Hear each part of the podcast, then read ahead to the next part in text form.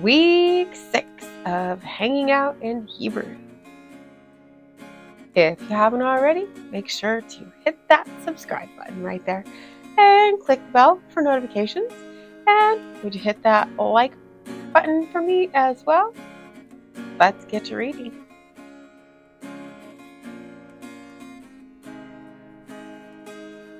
Hebrews chapter 4, verses 12 through chapter 5, verse 14. For the word of God is living and active and sharper than any two edged sword, piercing even to the dividing of soul and spirit, of both joints and marrow, and is able to discern the thoughts and intentions of the heart. There is no creature that is hidden from his sight but all things are naked and laid open for the eyes of him to whom we must give an account. Having then a great high priest who has passed through the heavens, Yeshua, the Son of God, let's hold tightly to our confession. For we don't have a high priest who can't be touched with the feeling of our infirmities, but one who has been in all points tempted like we are, yet without sin.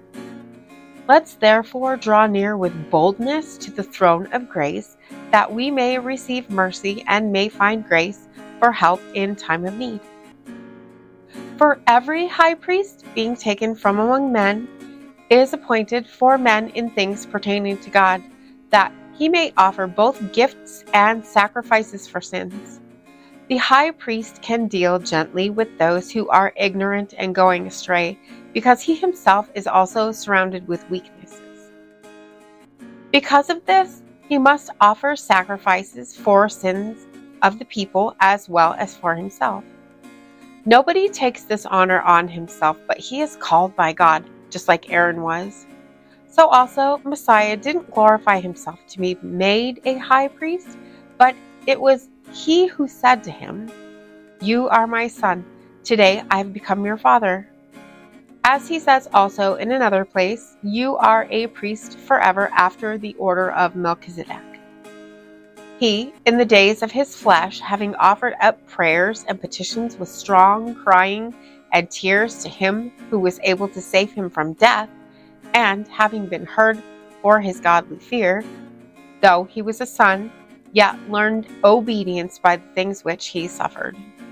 Having been made perfect, he became to all of those who obey him the author of eternal salvation. Named by God a high priest after the order of Melchizedek. About him we have many words to say and hard to interpret, seeing you have become dull of hearing. For although by this time you should be teachers, you again need to have someone teach you the rudiments of the first principles of the revelations of God. You have come to need milk and not solid food. For everyone who lives on milk is not experienced in the word of righteousness, for he's a baby. But solid food is for those who are full grown, who by reason of use have their senses exercised to discern good and evil. And as always, I am so appreciative of you. I will see you tomorrow. Maranatha. It's rained all week. Could you make it dry today? The sun finally shines. It's too hot, I say. Teach me to be still, but I don't wanna sit. Let me be a candle for you. Just leave the flame unlit. Pick me up, no, set me down. I'm ready for more. That's too much now. Help me out. I'll do it by myself.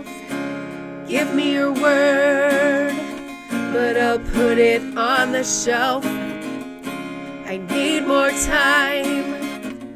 Oh, look, a lazy day. Lord, forgive my ungrateful ways.